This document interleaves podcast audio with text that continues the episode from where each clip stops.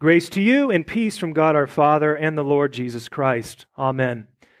I'd just like to make this disclaimer because um, it's namely my, my family this morning that's pretty uh, rambunctious and noisy. I'd just like to say that uh, it's a sad day whenever we don't have people in the church chasing around their young ones. Um, there's a lot of people, a lot of congregations in this area that would love to have that problem. And whenever we don't have that in the church, it means that the church is dying. And so that's always a wonderful blessing. You know those uh, paintings that you see of Jesus uh, whenever the children have been brought to him, and you see those lovely pictures of Jesus sitting there with all the children and they're well attentive and so forth? Just want to tell you, those pictures are lies. They are lying to you. And the truth is, is that uh, you know that some of those kids probably had a fistful of beard and they were tugging on Jesus' cloak and so forth. And this is why the disciples were saying, Stay away from the Lord, you know? And Jesus said, No, bid them come. Suffer the little children to come to me, because to such belongs the kingdom of heaven. All right.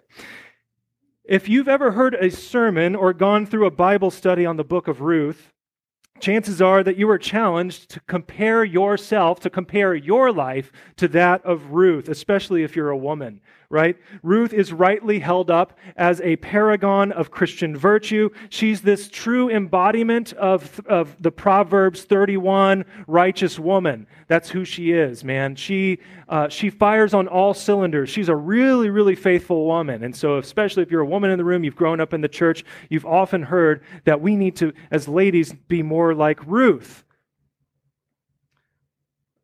Or I'll bet, especially if you're a man, that you have been challenged to compare your life to Boaz, which is typical whenever men get a hold of this text. See, Boaz is the Redeemer, he's the one who shows mercy uh, and faithfulness and kindness to Ruth and all of her family. He's the one that provides. Sounds very manly, sounds very macho. And he, right alongside Ruth in this story, in this account, they are both symbols of Jesus Christ, our Redeemer, who shows us mercy and will give us aid and comfort in any life circumstance we find ourselves in. And it's perfectly fine. It is a good thing for us to compare our lives to this faithful man and this faithful woman. That is a good thing, to follow them, to emulate them as they emulate Christ. But I think for many of us, if we're honest, we find that our Christian experience doesn't align so closely with Ruth and with Boaz. It, or it doesn't align as closely as we'd like to hope. We often don't find ourselves responding to difficult life circumstances with that bravery and that faithfulness of Ruth, or showing mercy and care to the widows and to the orphans uh, and, and the poor that Boaz did. We'd like to be thought of in that way. We want that type of stuff to go on our headstone one day. And we'd love to be the hero of our own stories, but we know that we fall woefully short. But there's a third main character in this story, in this book of Ruth, one who more easily aligns with many of our circumstances, and her name is Naomi.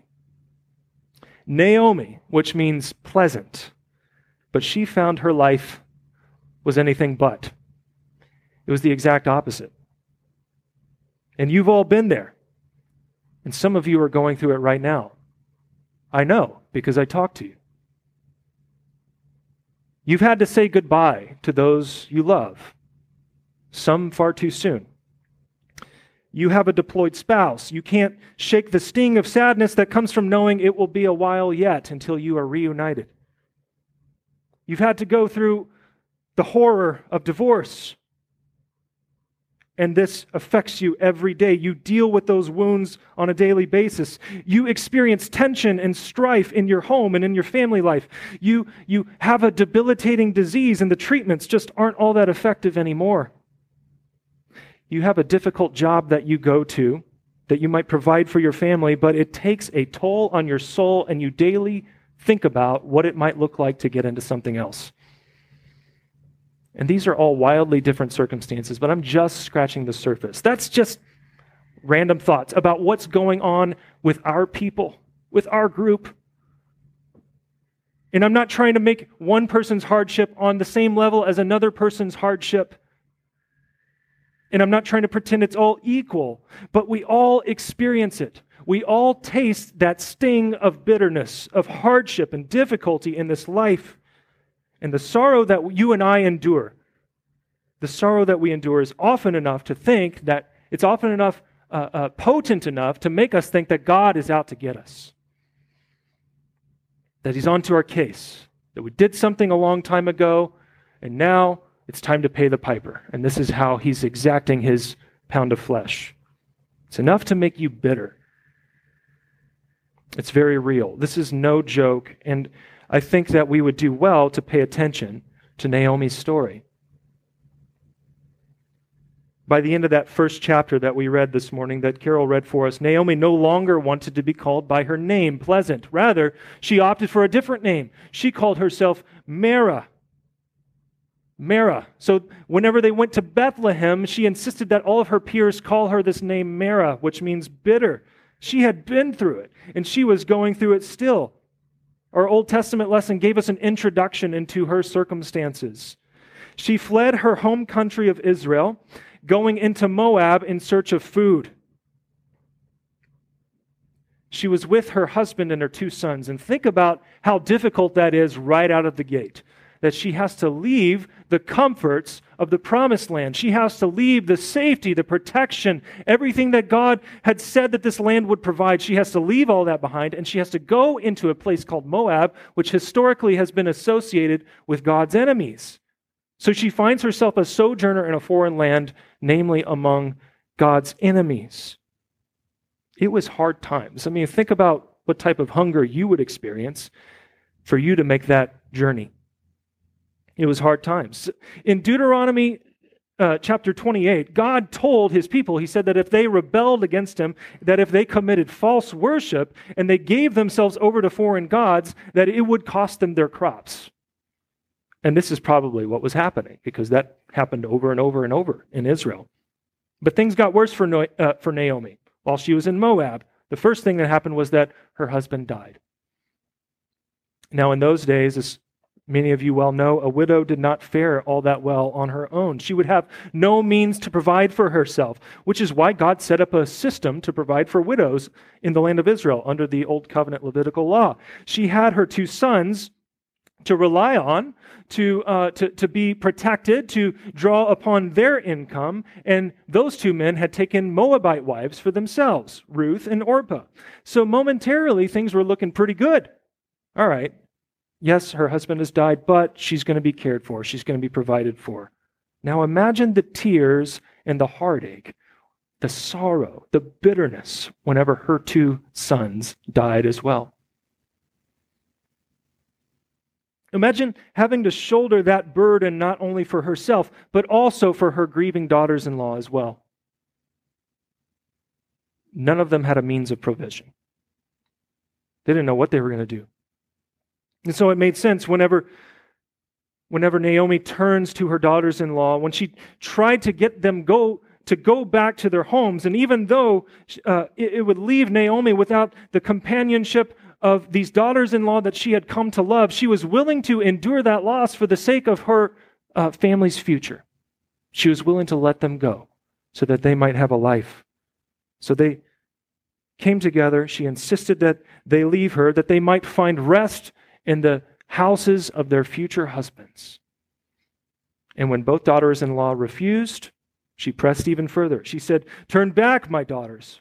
Turn back. Why will you go with me? Yet, uh, have I yet sons in my womb that they may become your husbands? She had no prospect of a husband, no promises for them, nothing to give to them. And even if she could conjure up a good man, even if she could bear sons with him, which was unlikely, would they be willing to stick around for them to grow up and to become men and to become eligible bachelors? Well, the writing was on the wall, of course. And Orpah, for her part, was convinced. She kissed her mother in law and she went back to where she came from. But Ruth, out of faithfulness to Naomi, clung to her, would not leave her side. And she vowed to always remain with Naomi, pledging herself both to Naomi's God and to Naomi's people. And it's here in this part of the story that we see the seeds of redemption that are sown in the life of Naomi. God was working through this small family to bring provision, even though it was hidden to Naomi's eyes at the time. Through the loyalty and the faithfulness of Ruth, see, God was showing his loyalty, his faithfulness to Naomi, to provide for her daily bread, but also to provide for her salvation, her redemption, her life. Redemption from her bitterness and sorrow, but also from sin and death. One that she did not work for, one, did, one that she did not even lift a finger for. And we see the tide start to turn when Naomi sets her sights to take Ruth with her into Bethlehem, a place where God had visited his people and provided bread. And though she was bitter whenever she got there, though she bore the scars of mourning and grief, God would visit her nonetheless, and he would work behind the scenes in the vocations of faithful people. So, if you're not familiar with the story, or many of you are, but in chapter 2, we see Ruth. She meets the faithful paragon of manliness and godliness, Boaz, right? She's gleaning from the sheaves that are left in his field because God had made provision for the widows, uh, for the sojourners, and for the poor, that they were allowed to, uh, to, to gather all those gleanings, all that was left behind from the first harvest. And Boaz saw the character of Ruth. He learned of her devotion to her Israelite mother in law. He was impressed by her loyalty. And he took special measures to protect her while she gleaned from his fields. And he even invited her over for a meal. So when Ruth brought food home to Naomi and told her what had happened, Naomi was delighted because, as it turned out, Boaz was a kinsman redeemer of this family, meaning that Boaz had a legal obligation to take ownership of the husband's property and to see to the ongoing provision and protection of the family. And to initiate this redemption process, check this out. I want you to hear this. To initiate this redemption process by which the Redeemer, the kinsman Redeemer, would take ownership of this property. Ruth had to make her intentions known to Boaz, and she had to make herself presentable according to Levitical law.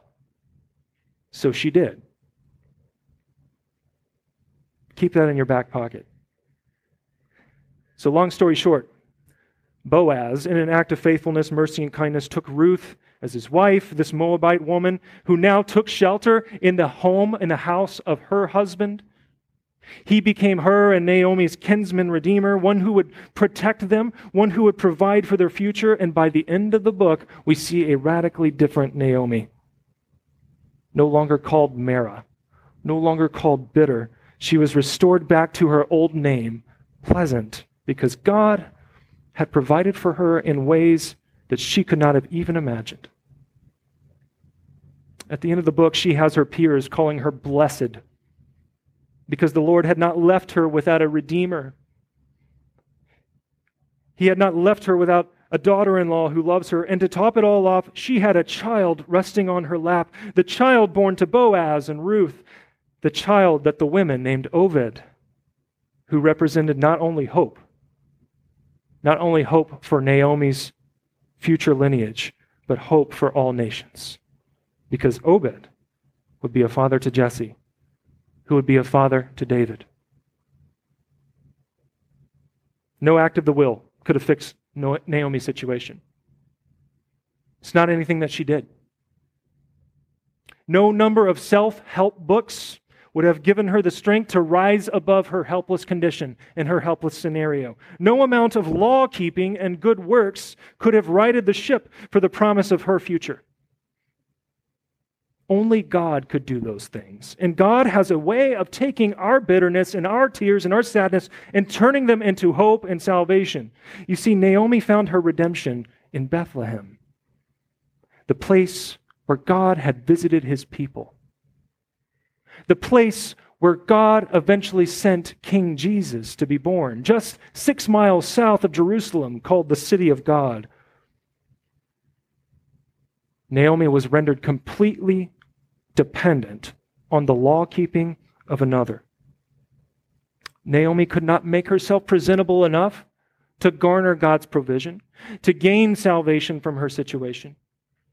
She could not pretty herself up enough. She could not pull herself up by her own bootstraps. But this person in the story that does the law keeping for her is Ruth.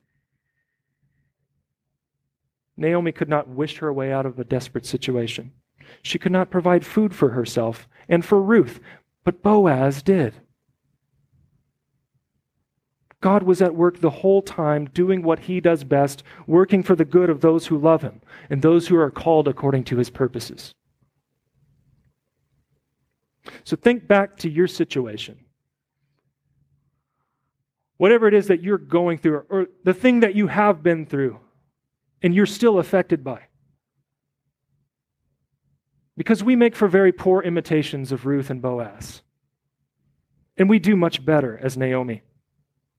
But that's okay. Because, because God does the same thing for us that he did for Naomi.